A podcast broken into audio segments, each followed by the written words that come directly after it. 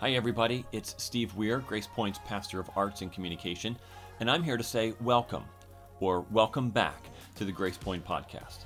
At the end of this episode, please take a moment to subscribe to our podcast via iTunes or on our YouTube channel. Feel free to check out our website for all the latest information about everything going on here at Grace Point. But most importantly, I hope the following presentation inspires you to take your next step toward becoming a fully committed follower of Jesus Christ. Enjoy. Well, we live in a culture that breathes the air of performance. We, we learn at a really early age, and, and I think this is the United States, it's probably the whole world, uh, but maybe particularly Bucks County. We learn at an early age how to perform in a way that gets us rewarded or that helps us avoid punishment.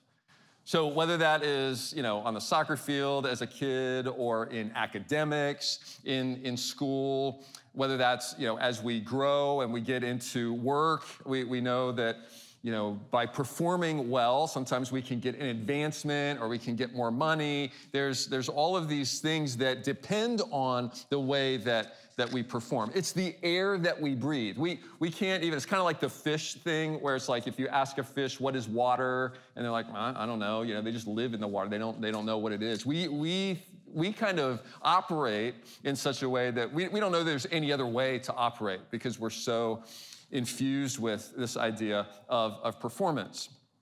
And so it's, it's understandable that when we come to faith, and when we come to learning about Jesus, when we come to reading the Bible, it's natural that we would assume that that all works the same way, right? So religion works that way, after all. So if you look at the major world religions, you look at, at Judaism, they have the, the Torah, they have a law. And so in order to please God, you need to obey the law. Um, in order to not get punished, you need to o- obey the law. Um, Hinduism has dharma, and so we need to operate according to those dictates. Buddhism has karma. Buddhism doesn't believe that you're pleasing a God, doesn't believe in a God, but just believes this is the way the universe works, and so we need to operate according to karma. Even, even atheism. So, of course, atheism doesn't believe there is a God, but they, they do, it, atheism is essentially a religion because it is a set of beliefs that lead to a behavior, a way to, to live. And atheism would hold that I need to understand the laws of science. I need to understand the laws of society in order to perform according to those things so that life will, will work. And so then Christianity comes along and is a huge surprise. Because when we, when we start understanding how, what, what Jesus taught and what the scriptures teach about him and what he accomplished, we, we come to realize that the true God, the, the one God who created all things, does not operate according to this performance mindset. And, it, and in fact, it seems that the harder we try to obey God's rules actually, it can be the case that the further we actually are from God. There is a path to God that exists that is entirely apart from our performance. And if you're here this morning and exhausted from per- trying to perform, whether at work, in your family, in, in your faith, then I have some really good news for you. Rest is available if you would take a Bible and turn with me to Romans chapter 7, we will read about it this morning. If you're, if you're new with us or if you came this morning, you don't have a Bible with you, there should be a Bible near you on the seats, and Romans 7 is on page 1045. It's going to be really helpful if you can have that in front of you to follow along as we, as we talk together here this morning. Um, if you are new to us, we, we've called this series this year, immersed in grace. And we did that because the message of the book of Romans is all about God's incredible grace that just pours and washes over us, and we can be immersed in it.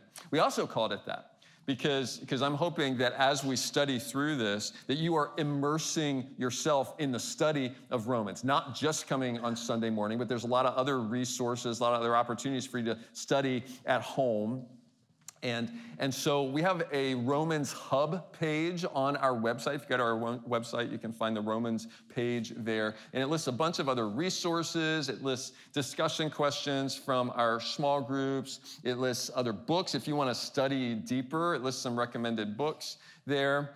And it, also has on there, I know if, if you're new, maybe you have seen some people carrying a little study guide, little study journal around like this. And maybe you have said to yourself, wow, all the cool kids are carrying these. Where can I get one?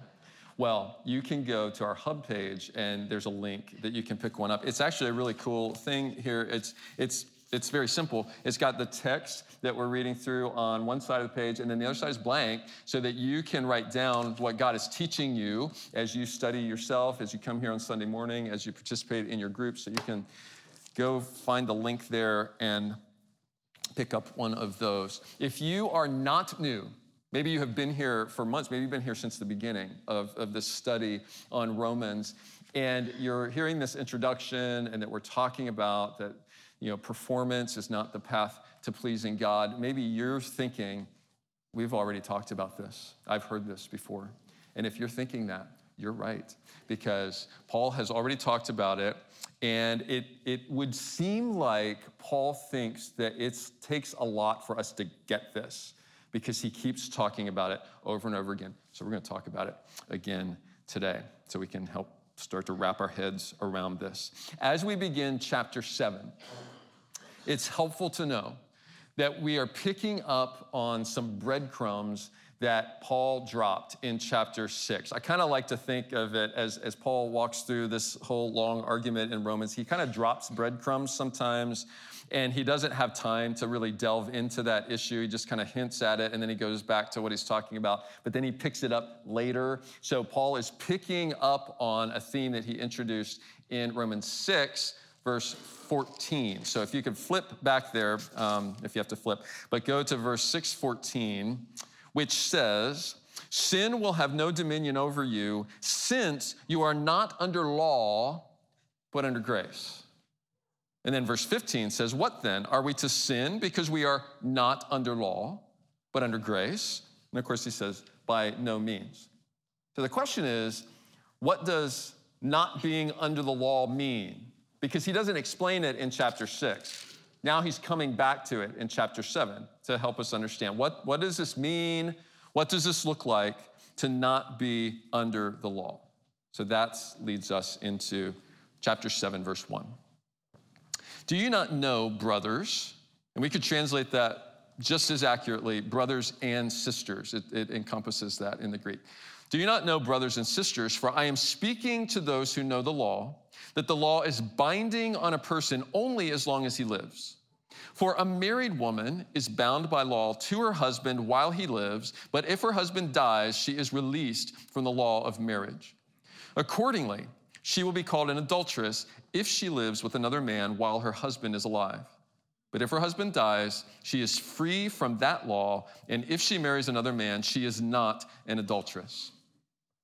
All right, we're going to come back to this marriage ana- um, analogy uh, in, in a few minutes. But verse 4 is really the core of, of what Paul is talking about here this morning. Verse 4 says, Likewise, my brothers and sisters, you also have died to the law through the body of Christ, so that you may belong to another, to him who has been raised from the dead, in order that we may bear fruit for God. Core idea today is the law is not the path to pleasing God. There, there is a path to pleasing God. The law is not the path to pleasing God. This would have fallen on the ears of the, the Jewish listeners like really hard. Like they would have been like, what are you talking about? How can this be? Because they have grown up with and they have have this whole culture of we're, we're the ones that God blessed with the law. I mean, God taught us how to live. He gave us the law to obey. What do you mean we're dead to the law? How can that possibly be? And it also grates on the rest of us who have this performance mentality. Like, what do you mean we're dead to this? You mean we don't have to obey commands anymore? I mean, what is this talking about? Well, verse 4 tells us the why and the how of dying to the law. Why is it so important? That's what we're going to talk about first. Okay, look at verse 4 again. Follow the logic with me. Okay, I'm going to highlight some phrases in here. I'm going to leave some phrases out just for the sake of clarity, but I want you to follow the logic. Likewise, my brothers and sisters, you have died to the law so that you may belong to another, in order that we may bear fruit for God. So, the end result of dying to the law, the reason it's a big deal, is that we should bear fruit for God, that we should bear fruit in our lives. I, I, had this, I brought this up here earlier while the, the band was practicing, and they were like, suddenly I'm hungry when they see all of this. I mean, hopefully that makes you hungry for good things like fruit. Our lives are intended to bear fruit for God and to produce really good, wonderful, sweet things that other people can enjoy. So, God, this is what God made us to do. We are to be like a fruit tree. Here's three things that we know about fruit trees. The first is that if a fruit tree is not producing fruit, there's something wrong with it. And it needs, it needs some attention because a fruit tree, God made to produce fruit. That's what it naturally does. So, my dad, when I was growing up, had a little orchard in our backyard. He probably had 20, 25 trees. And so we had apple trees, peach trees, plum trees, cherry trees, all, all these kinds of trees. And so he worked diligently to take care of these trees, but occasionally he would have a tree that just was not bearing any fruit. And so it needed extra attention. So he would prune the tree, he would spray the tree with chemicals, some of which now are banned, which probably helps explain some of the things about, about me. Um, he would fertilize the tree. He would give attention to this tree because there's something wrong with a fruit tree that is not producing fruit. The second thing we know about fruit trees is that trees produce fruit for the benefit of others, not itself. I mean, that seems kind of obvious, right? But I mean, if an apple tree, that would be weird. Like an apple tree produces an apple and somehow consumes it itself. That, that's weird. No, a, a tree produces fruit for the benefit of, of others. You and I produce fruit, not for our own benefit, not so that we gain, but for the benefit of the people around us. And then the, the third thing that we know about fruit trees is that there are different kinds. They're, they're, I mean, there, everything is not an apple. Everything is not a pineapple. Every, there are these different kinds of fruit. That means that the person sitting next to you is designed to produce a different kind of fruit than you are. That's a good thing. And sometimes people don't really appreciate that that's a good thing. Because some people are so passionate about the fruit that they are designed to produce that they think everybody should produce that same kind of fruit. And if if everybody is not producing that kind of fruit, what's wrong with you? Why are you not so as excited about this as I am? You're not walking with the Lord. You know, it's like that's no, God wired us each differently to have different passions because there are a lot of needs in the world. There are a lot of different needs that get met. And so we bear different kinds of fruit. Celebrate, get closer and closer to God so that you understand the kind of fruit that He made you to, sell, to, to produce and then produce that fruit. So, that's what verse 4 tells us is the end result. In order that we may bear fruit for God. What, what does bearing fruit for God look like? That all kind of sounds good, but what does the analogy drill down to? Well, Ephesians 2, written by same, same guy, Paul, he, he kind of drills down into this. He says, We are God's workmanship created in Christ Jesus for good works. There's the fruitfulness. As we produce good works, as we do good things, which God prepared beforehand that we should walk in them. This is just a remarkable verse that each one of us has been designed individually, uniquely, specially to produce a certain kind of fruit, to produce certain kinds of good works. He designed that, He's, he had that in mind beforehand. Now, please understand, always like to clarify this in Ephesians 2, that the good works are the result of your salvation. Your good works do not produce your salvation. So we see that if we just read the two verses right before that verse Ephesians 2 8 and 9. For it's by grace we are saved through faith. It's by grace we are made right with God through faith. This is not your own doing, it's the gift of God, not a result of your works, so that no one may boast. If you've been here for, for Romans, you know Paul has already made a big point of that. There is no room for any human being to boast in our standing before God because we can't achieve right standing with God on our own. God does that.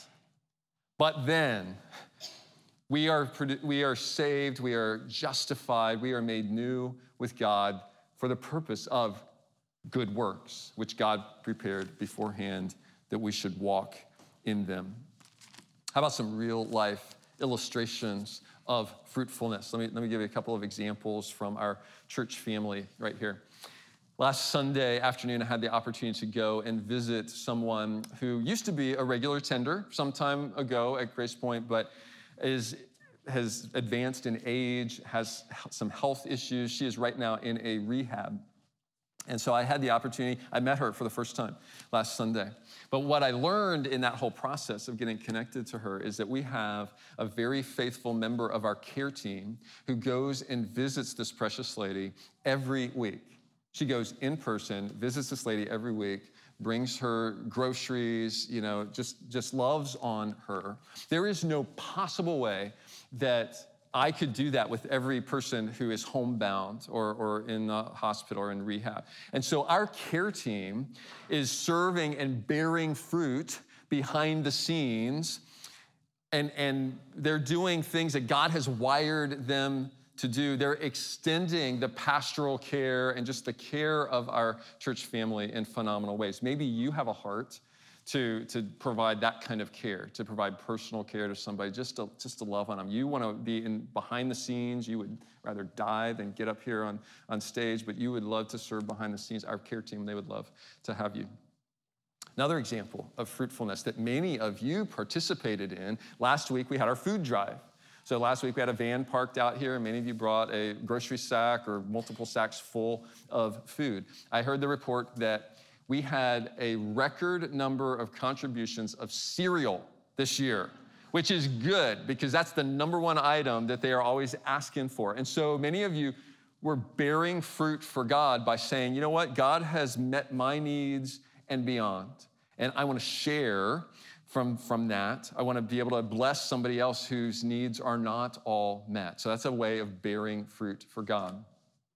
And then a third example, and then we'll move on. It, this, this was a really fun email that I got a, a few weeks ago when I announced I was updating you on our financial situation here. And it, it, sparked a memory for, for this person. And so they emailed me a couple of weeks ago.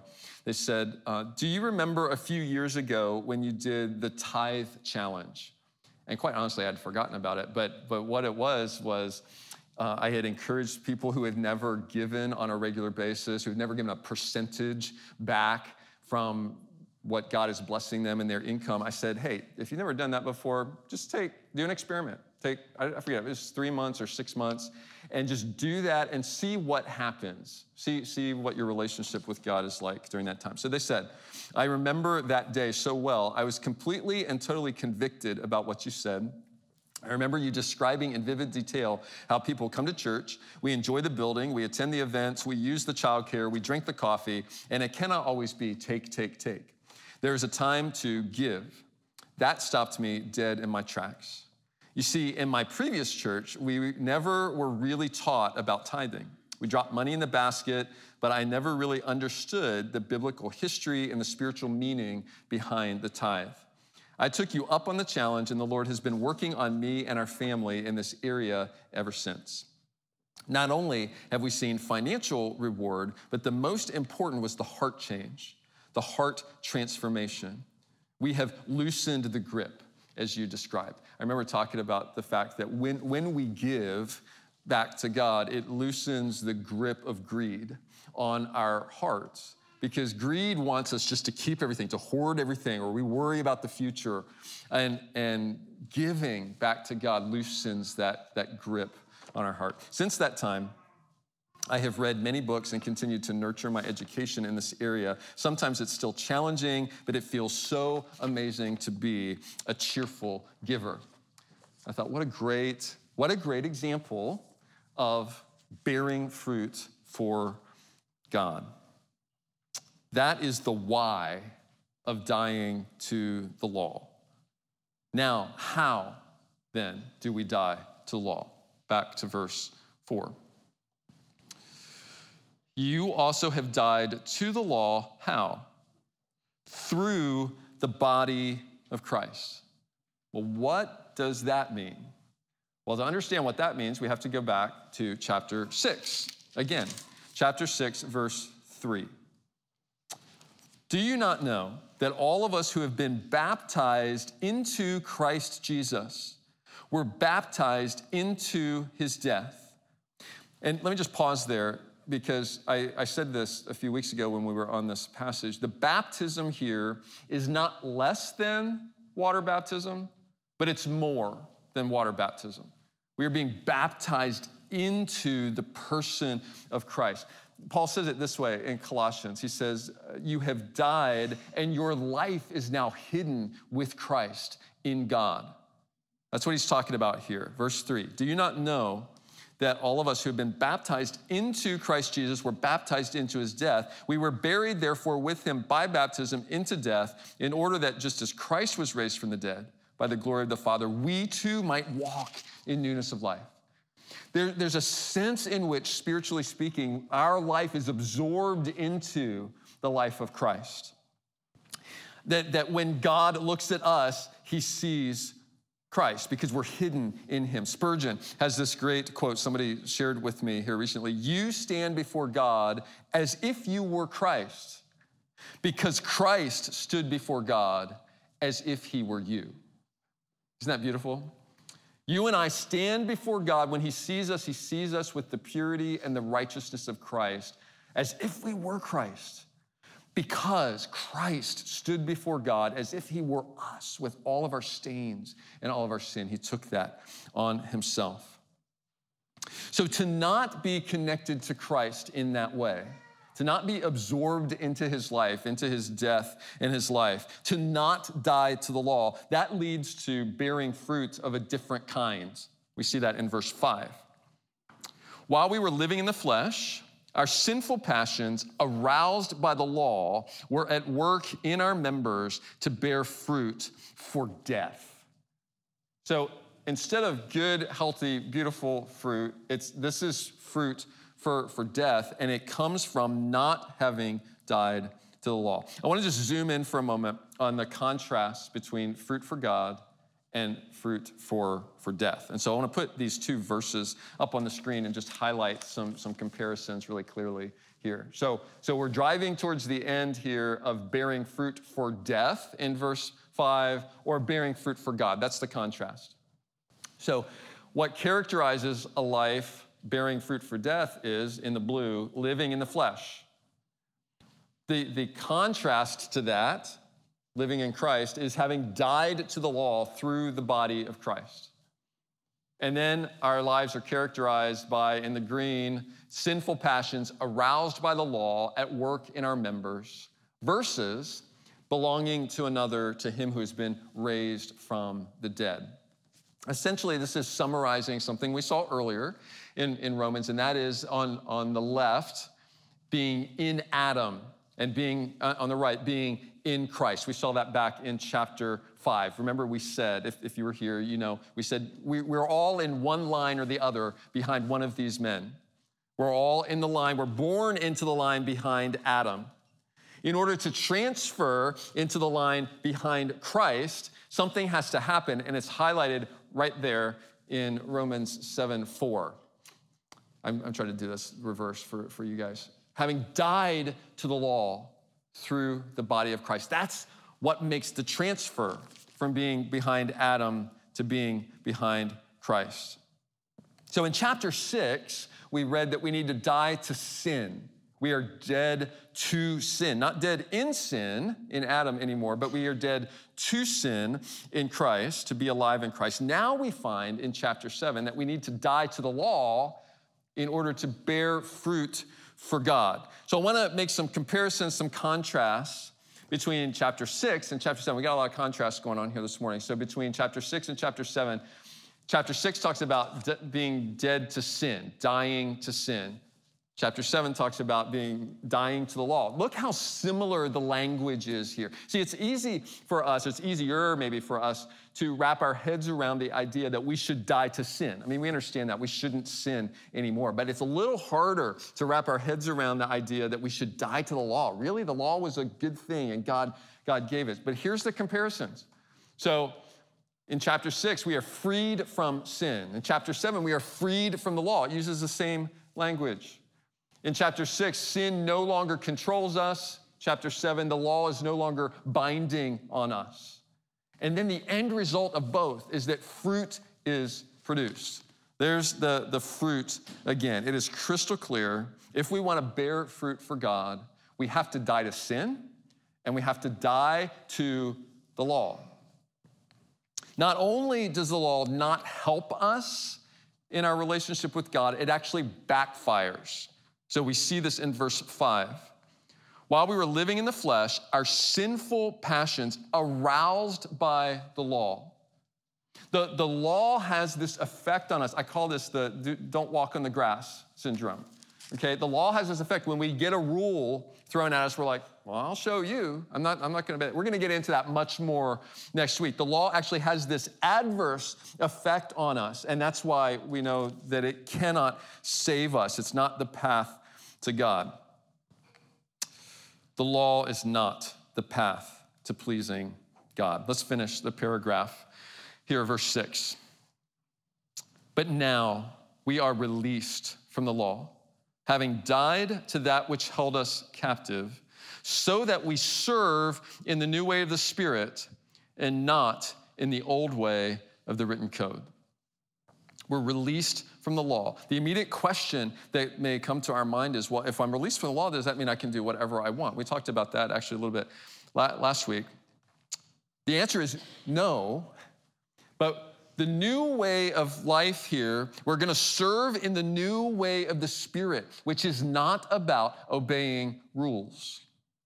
And Paul, here's these are breadcrumbs because Paul is, is pointing us forward to Romans 8 we, we will see much more in Romans 8 about what it looks like to serve in the new way of the Spirit. The rest of chapter 7 is actually going to explain what it means to serve not in the old way of the written code. And, and it, some of you have a footnote there on the written code, and actually the Greek word there is uh, the letter. And so it's, it's talking about the law. So the old way of the law. We don't serve in that way in, anymore. Chapter 8, I just have to say this. Um, this is not what we're talking about today, but it's so exciting. I can't help but talk about it. Chapter 8 is so cool because Paul is going to explain to us a way of living and relating to God that never existed before Jesus. So the Spirit existed before Jesus, and the Spirit came to people before Jesus, but he did not operate in a personal way in the way that we're going to see in Romans 8. It is an amazing opportunity that we have that never existed before Jesus made it possible. It's so cool. So, anyway, we'll see more about that in a few weeks. Now that we know about the how, about the why and the how of dying to the law, let's revisit the marriage analogy that we started with really briefly here. Okay? He says in uh, verse 2 A married woman is bound by law to her husband while he lives, but if her husband dies, she is released from the law of marriage. Accordingly, she will be called an adulteress if she lives with another man while her husband is alive, but if her husband dies, she's free from that law. And if she marries another man, she is not an adulteress. All right, I want to be sensitive with this analogy because I know we, we always have people listening who have lost a spouse and that, that there's a huge grief in that. For the sake of this analogy, so that you folks that that applies to, so you don't get lost in this, I'm just going to say, and I think I'm safe in saying this, let, let's just assume that the husband in this analogy is a jerk, okay? So there's not a lot of grief when, when he dies, okay? I mean, it, it kind of fits with the analogy. All right, so while the husband is alive, if she, if she this is like, man, this is you're not a good guy. I don't, I don't like you. And she she's drawn to another man who treats her well and, and loves on her. If she if she leaves that first man and goes to the second man while he is still alive, then she's called an adulteress. That's what he says here. But, but if the husband dies, it severs the relationship. The law that bound them, the law of God that bound them, and the civil law that bound them, it's nullified. It doesn't count anymore. He's, he's gone, he's dead. Now she can go and be remarried. She can marry this other loving man and enjoy relationship with him. Paul follows that illustration with verse 4. Likewise, likewise, in the same way as that analogy, you also have died to the law through the body of Christ, so that you may belong to another. So, any relationship that we have with trying to follow the law that God gave, or really any set of rules that we're trying to measure up to, to try to, to earn favor with God, we've died to that so that now we can belong to another. It's like, it's like Christ has freed us, that through death we enter into a relationship. We're freed to enter into a relationship with Christ. And now it's like we get married to him. We, we are bound to him spiritually. The law is not the path to pleasing God. That's the bottom line. You, you and I cannot escape punishment by our performance, and we cannot earn reward with God by our performance. Before we are in relationship with Him, we'll talk more about how rewards work later.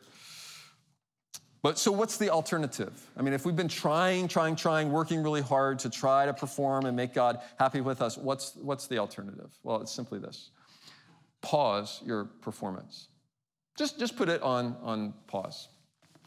And here's, here's what I'm going to encourage you to do just do an, do an experiment. Okay, talked about the tithe experiment. Here's, here's another experiment for you to do for the next month, maybe even th- three months.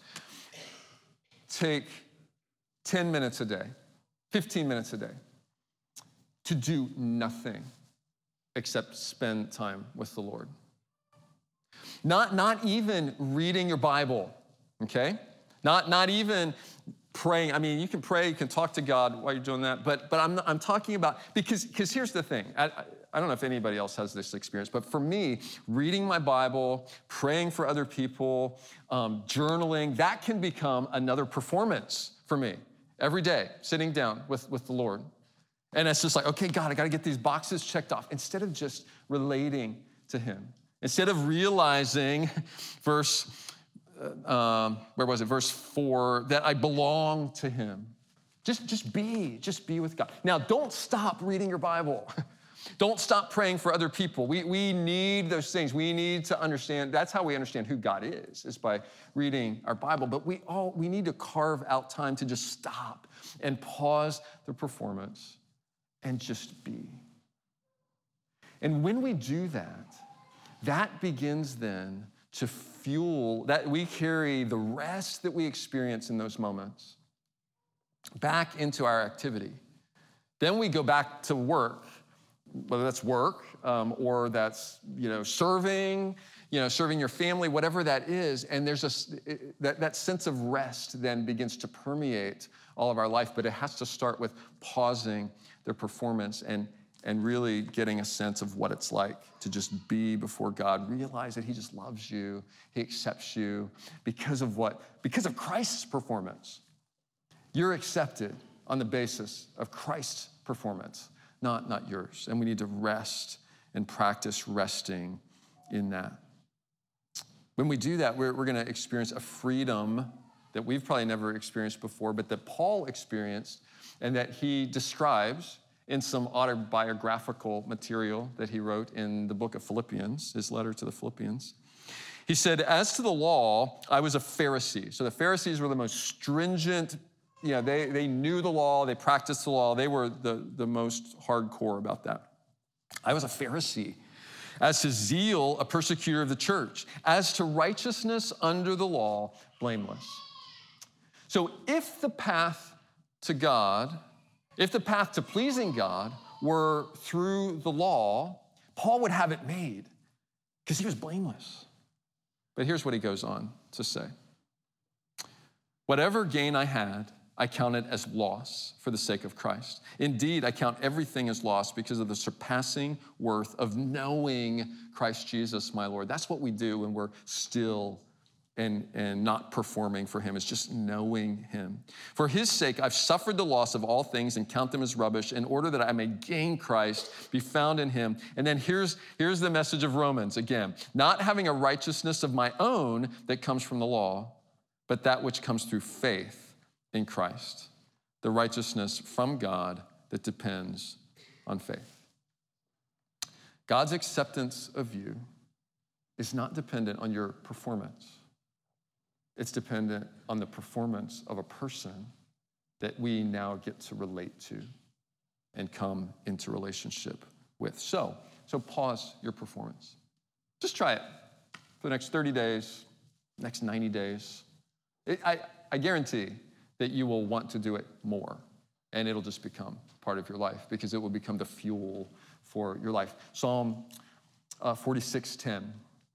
Be still and know that He is God.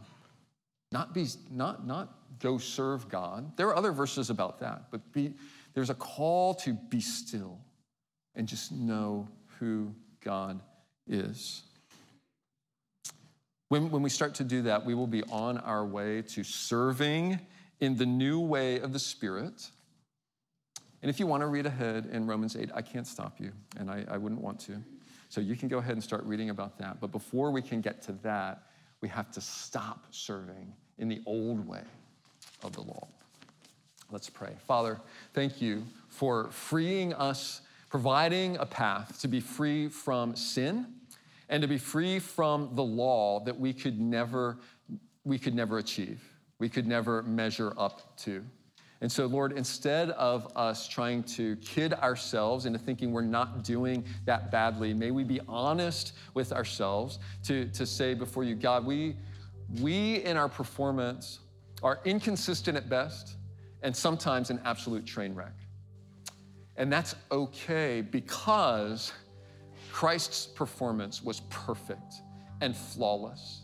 And we place our faith in Him, and then we trust you to do a work in us so that we will be made new and be able to serve you in a new way, not, not trying to perform for you but just resting in you. I pray for the person here this morning. I know there's probably a lot of people here this morning who have fallen back into a performance mindset in their relationship with you. I pray that they would press into what we've talked about here today and experience you freshly in, in a sense of rest.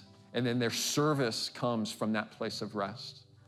And Lord, for the person here this morning who has never experienced any of this and who is still under the bondage of sin, and under the bondage of trying to perform up to some law, maybe it's their own law that they can't even live up to. Lord, I pray that that person, you'd speak to their heart this morning about the freedom that is available in Christ. May they enter into it today, we pray. In Jesus' name, amen.